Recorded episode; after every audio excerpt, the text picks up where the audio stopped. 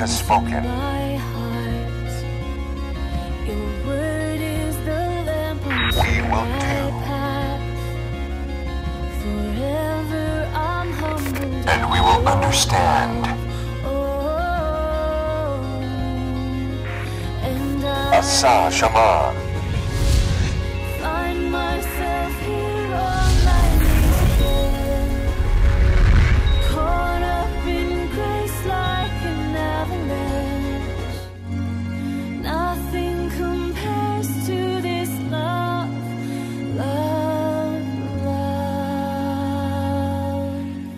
Today, we're going to talk about discipleship. Jesus wants you to live the greatest life you could ever live.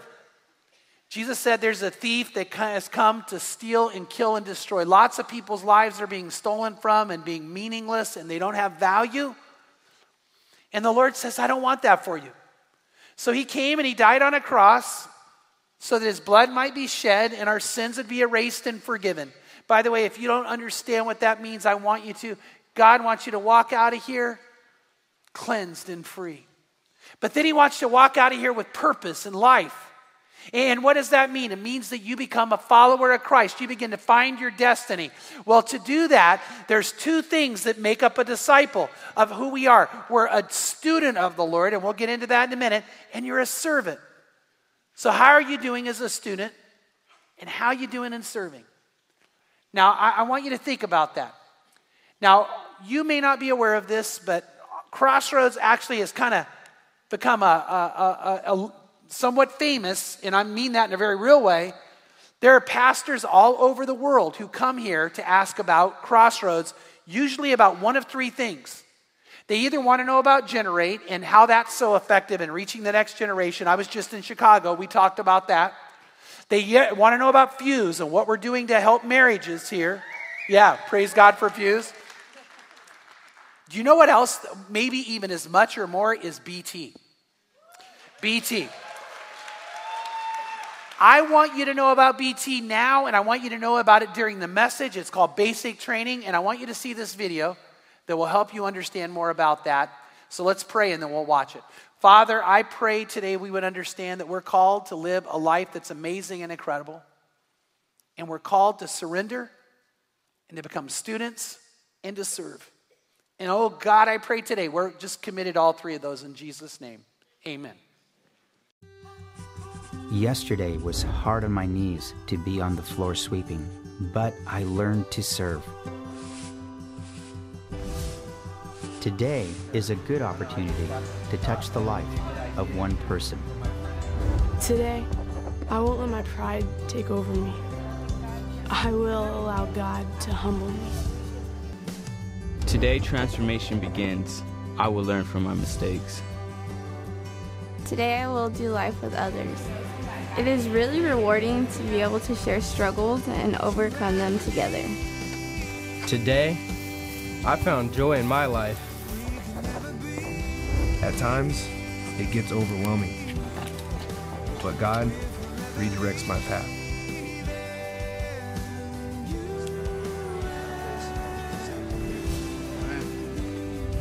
Today, I've learned what it really means to be a servant. In these past three months, it has forever affected how I greet and love others.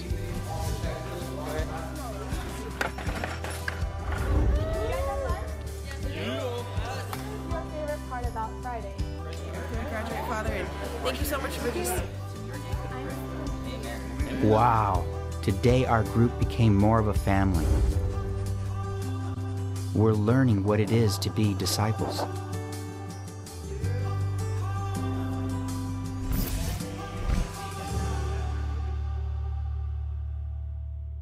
Yeah. Well, in that video was Joe Vargas, who uh, uh, recently retired from the Anaheim Police Department, was very, very high up in leadership there. He would tell you, it doesn't matter how old you are, you know, you need this. It will change your life. It's a, it creates a radical transformation over a three month period of time. And uh, it, it causes discipleship to become very, very meaningful. Uh, I want to have you grab your Bibles and turn to Matthew chapter 10 and John chapter 8, and the other verses will be up on the screen. Then, if you could grab one of these cards, even if you filled it out before, use it kind of as a roadmap today to discipleship. When we talk about Asa Shema, Asa means to do with all your might, Shema means to understand. As we do, we understand. As we enact truth in our life, we begin to know that truth by experience and it sets us free. This card is actually a 24 7 roadmap of discipleship. If you and I are going to flourish as a disciple, there's not one box on here you should leave unchecked. Not one thing you should not do. Now, thousands of you have already checked it off and committed to this for two years and beyond. I'm going to encourage you today, if you haven't, to think about doing it. Actually, I, hope you do it. I hope you do it and don't hold back. But I'd like you to look at it so we can understand together what we're talking about. You see, the great calling of God is that He wants you to be like Christ. A disciple it becomes like his teacher or his master. And Jesus in Matthew chapter 10, 24 and 25 says this. It says, A disciple is not above his teacher, nor a slave above his master. If I asked you today, if I grabbed you and said, Tell me what a disciple is, I hope you'll come back with these two words He's a student and a servant. You have to be both. You have to be a student and learning from the teacher, and a servant and following and serving the master. You and I need to know that's who we are. And, and, and we do that every moment of our life. We're a student and we're a servant.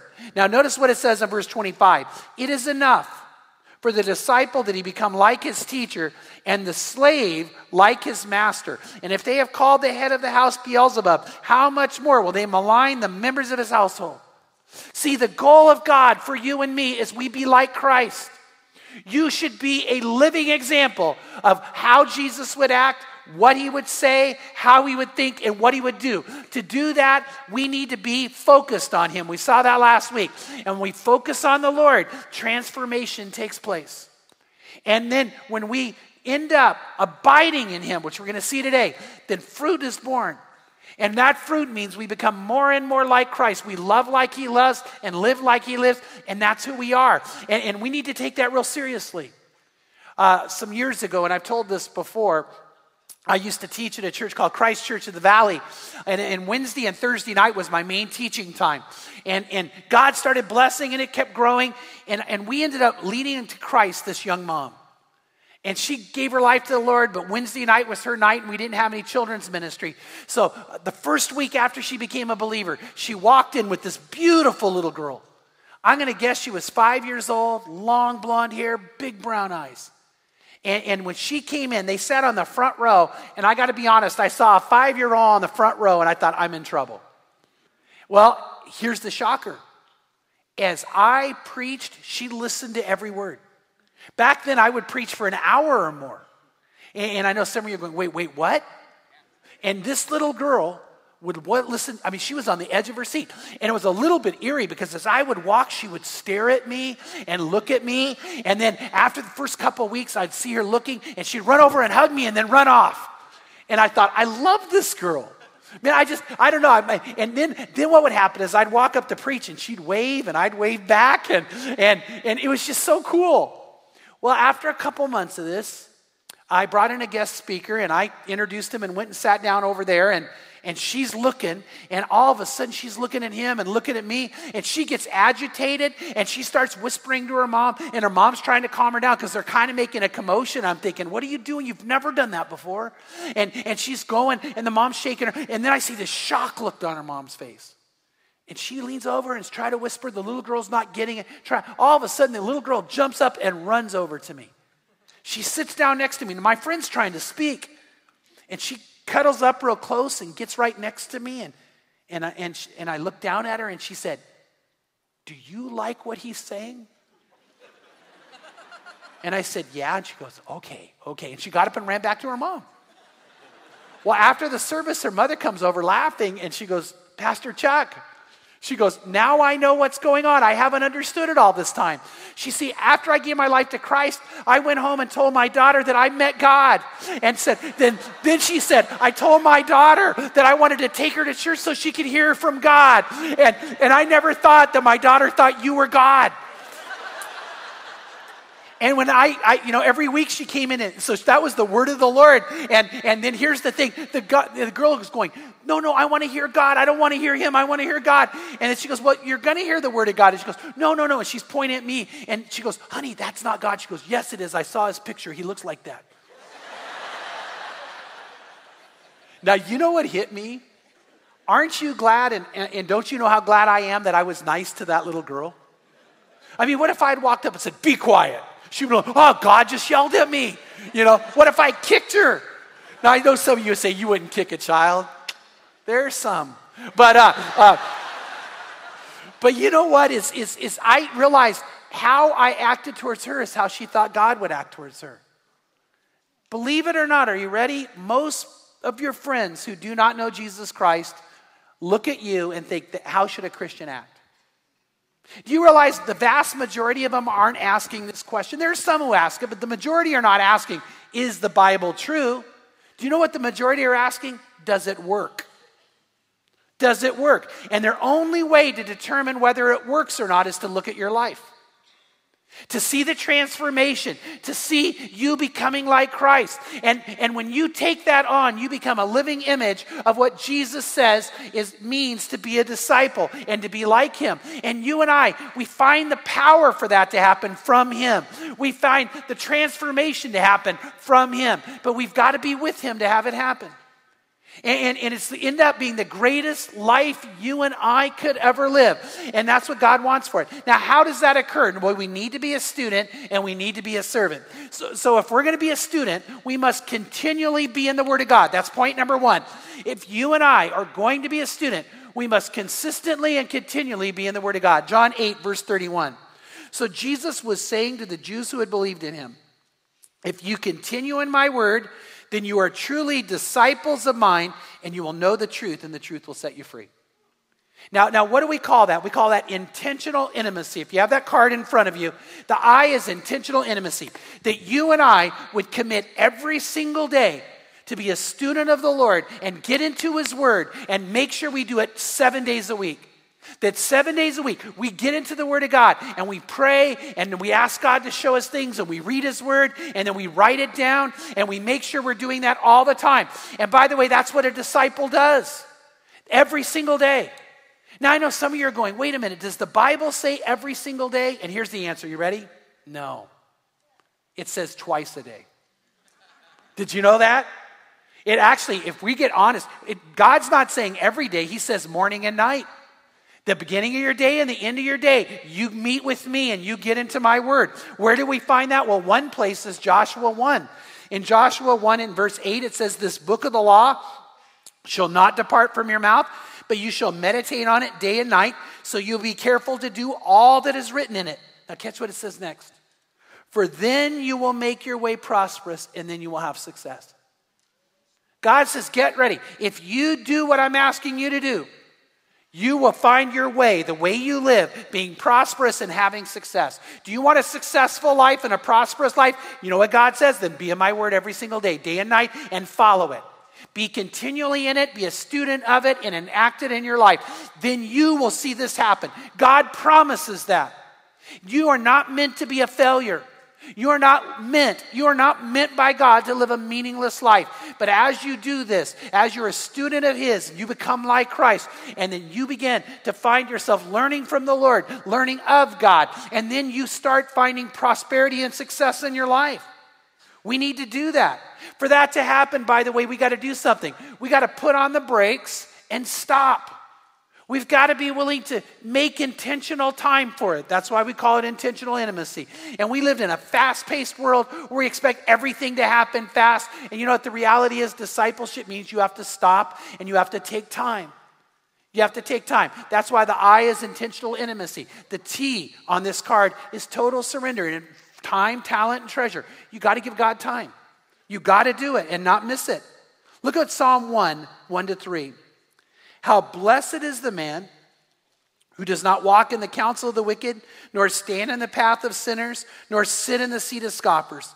But his delight is in the law of the Lord, and in his law he meditates day and night. He will be, now what happens to a person who does this? He will be like a tree firmly planted by streams of water, which yields fruit in its season, and its leaf does not wither, and in whatever he does, he prospers. If you were here last week, we said, remember, you focus on the Lord and you're transformed. Your next thing is you abide in him and bear fruit. Did you catch what happens? It says, if you and I do this, we'll bear fruit. You will yield fruit. Why? Because to abide in the Lord means that I need to be in His Word and have His Word in me. Jesus in John 15 said, His words need to be in us. We need to be consistently in it. And we can not ever succeed if we're not. Uh, I used to teach at Hope University, and I loved teaching there. As a matter of fact, they invited me to teach. They gave me a choice of some classes, said, Which one do you want of these? And I chose Introduction to Youth Ministry. Man, I wanted to teach guys and girls to be great at doing youth ministry, to fire them up, to get them excited. I wanted the intro class, so I got them early, and, and, and I was so I went in pumped. And then it happened. I, I was, I got to be honest, I was surprised at this. This is a ministry class. And if you're taking it, it's because that's the area of your major. And I always had, every semester I taught, three to four students who actually would show up at the first class and then maybe attend one or two other classes and not do their work.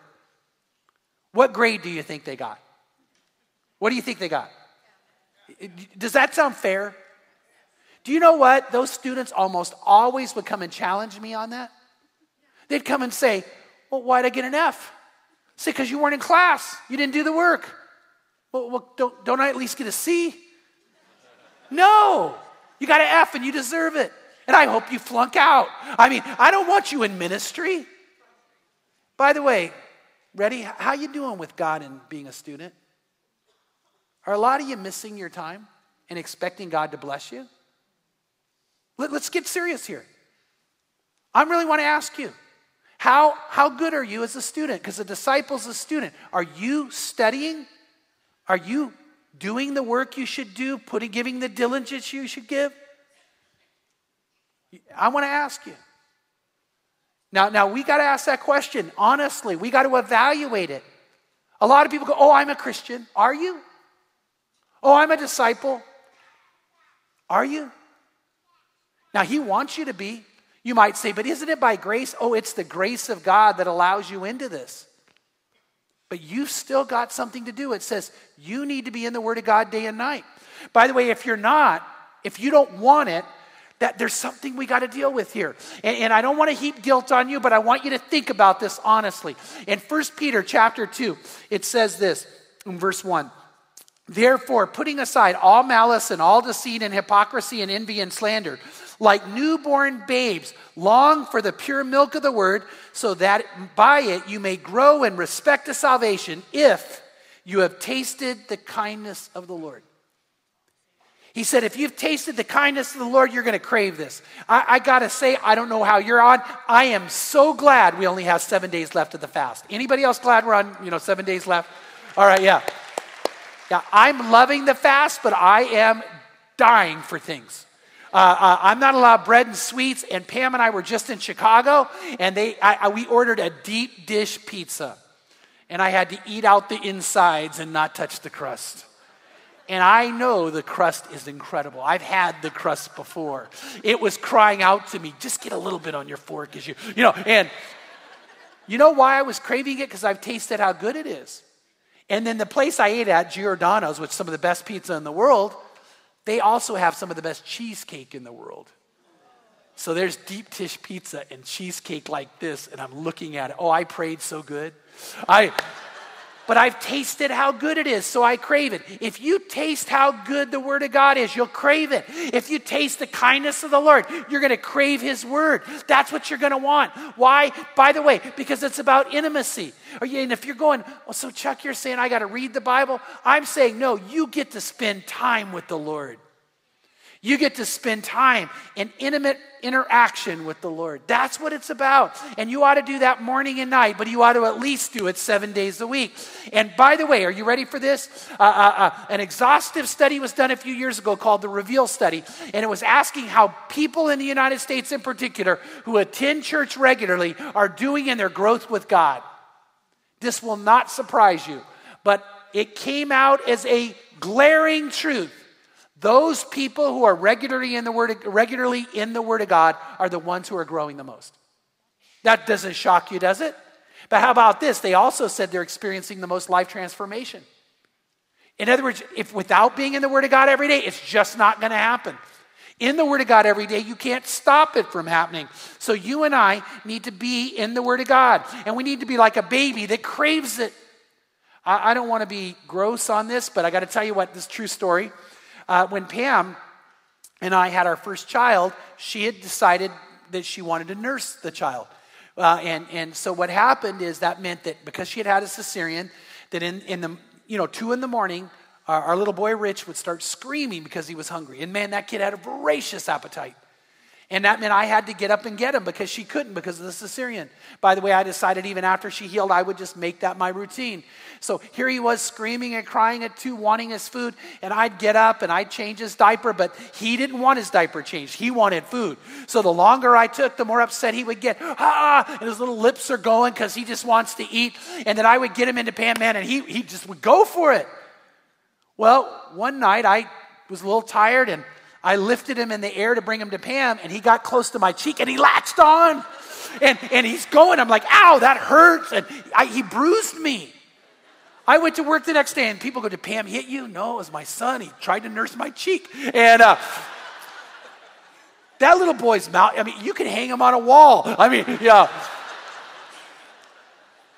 He craved like a baby should because he was healthy.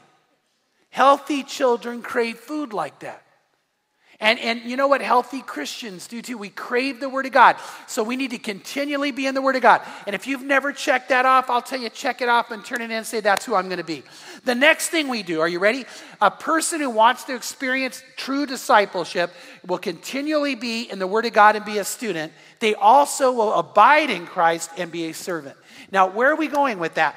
Well, 1 John 2, verse 6 says this The one who says that he abides in Jesus or in him ought himself to walk in the same manner that he walked. If you and I truly abide in Christ, you know what we ought to do? We ought to walk the way Jesus walked. We ought to live the way he lived. Now you might say, okay, what are you getting at? Well, now go to John 13. It's the time where Jesus has just washed feet. He knows he only has hours to live. He's not going to waste a minute or a moment, so he does one of the most important things he could do. As they're arguing over who's the greatest and who's going to be served, Jesus gets up and does the serving. He uh, puts on the apron of a slave and he washes each of their feet, which is a menial job, dirty job. And then he sits back down. And in verse 12, it says So when he had finished washing their feet and taking his garment and reclining at the table again, he said to them, Do you know what I have done to you? You call me teacher and Lord, and you are right, for so I am. If then the Lord and the teacher washed your feet, you also ought to wash one another's feet.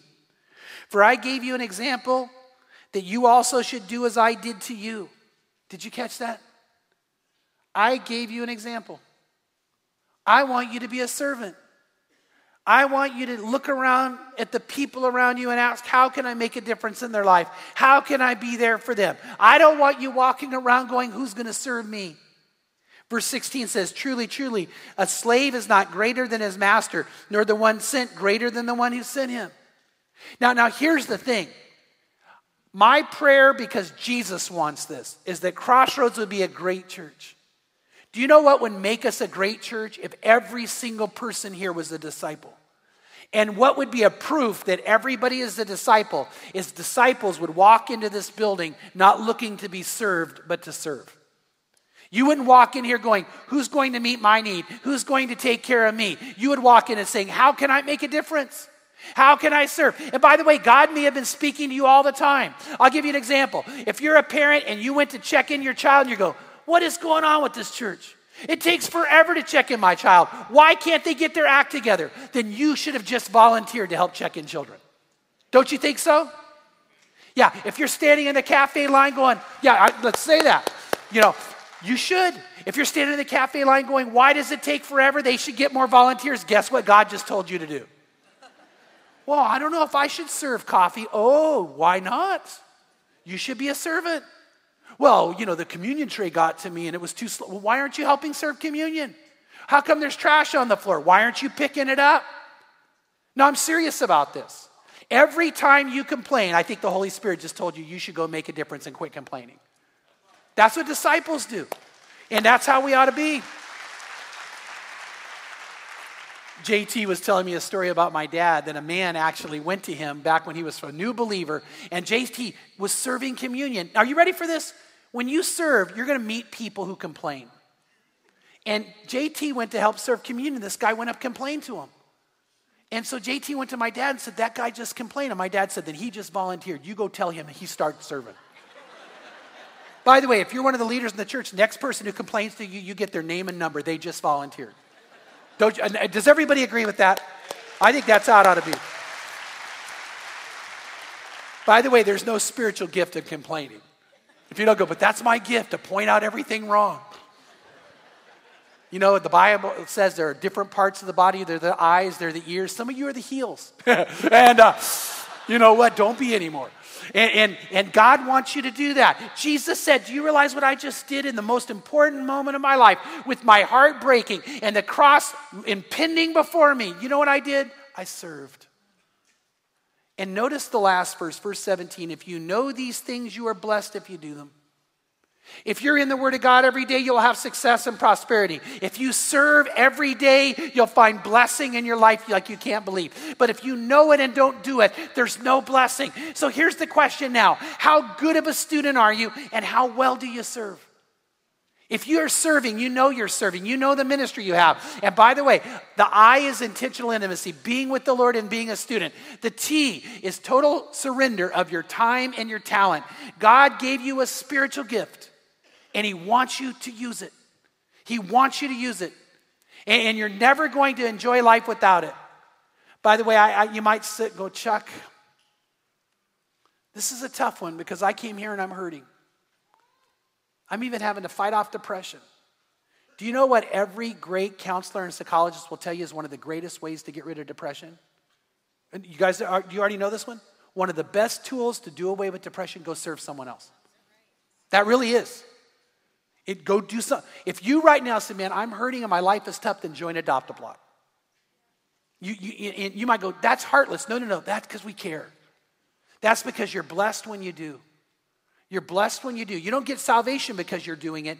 You do it because you have salvation. You're blessed when you do it. And, and then what's the last thing? I want to make sure we get to this. Uh, notice what it says in 1 John because we ought to walk how he walked. And in 1 John chapter 3 verse 6 it says this.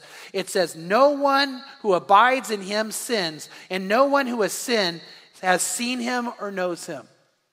You see, when I'm a student, I'm not going to sin because it says in Psalm 119 that, that how does a young man keep his way pure? By keeping it according to your word. Uh, and then how do we find ourselves battling and having victory against sin? It's by serving and being like him. The more I'm in his presence, the more I abide in him, the more I'm going to say no to sin. That's just how it is. That's what I'm going to do. Look at that again. No one who abides in him sins, and no one has sinned sees him or knows him. See, God wants you to do that. You might say, but how does that work? Well, see, if I abide in the Lord and I am practicing the presence of God, I'm not going to sin. Let me give you an example. Let's say that I'm really angry at Pam and I want to yell at her.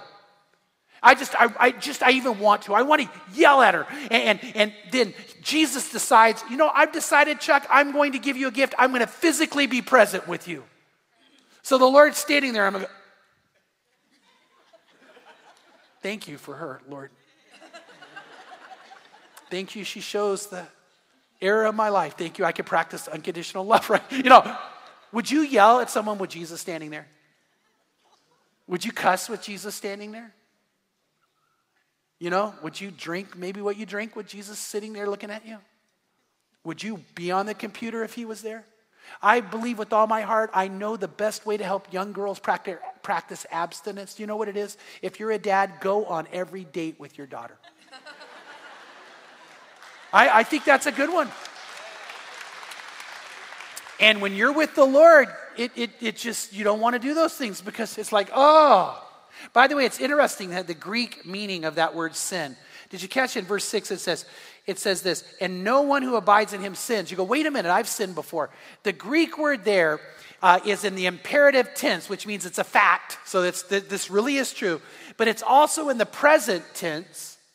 It's the imperative voice in the present tense. The present tense means you don't continually sin. You may blow it in the moment, but you're not going to continually do it when you're abiding in Him. It's not that you won't have a time of failure, but you'll stop and go, Lord, I just can't believe I did it. And then He's going to love on you and care for you and help you. The presence of God. I had a couple one time come to my office and they were sitting there. They, they were in college and very serious about each other. And I said, What's up? And they said, A couple nights ago, we fell. And they said, We don't know what to do. We never want to do that again. Um, man, we're convicted. Do we need to break up? Is there any other way? And I, I said, Well, that might be the best thing to do. Once you've taken down the walls, it's hard to put them back. And they said, Well, we'll do that if we need to. Do you have any other advice? And I said, Yeah, I, I've got one. Why don't you go to Home Depot and buy some nails? Make sure they're big ones so that if you ever hug, you can feel the nail. And then I want you to sit and pray and say, Lord, these nails are going to symbolize to me the nails that were put into your hands when you were on the cross. And um, I, I'm going to never, ever quit thanking you for dying for my sins. And I said, You make sure you pray that till you mean it, and you put those nails on. Then the next time you're together, make sure those nails are big enough that if you start to do something, you have to take off the nail that reminds you what Jesus died for and throw it aside so you can do what you're about to do. And you know what? They did it, and they stayed pure. What if you had a nail like that? The way you drove, everything, you just felt it and said, Lord, I wouldn't. You died for that. By the way, He did die for that because He loves you. He died for that because He cares about you. He died for that because He wants you completely forgiven and cleansed. He died for that because He wants you transformed. He died for that because not just that He wants to forgive and cleanse you, He wants you to live this incredible life this new way of living, being a disciple, a follower, being a student, and being a servant. And when you live that way, it changes everything. He wants that for you. He wants it for you. And today I want to tell you, just I'm hoping and praying a lot of you here say, you know what, I, I haven't done this yet. I'm, I'm going to do it. I'm not going to hold back. If he would die for me, I'm going to live for him. And those four things on here the idea of intentional intimacy and total surrender, experiencing more, that I'm going to let him take me to places where I can experience more. I'm going to love the way he loves. I'm going to do that.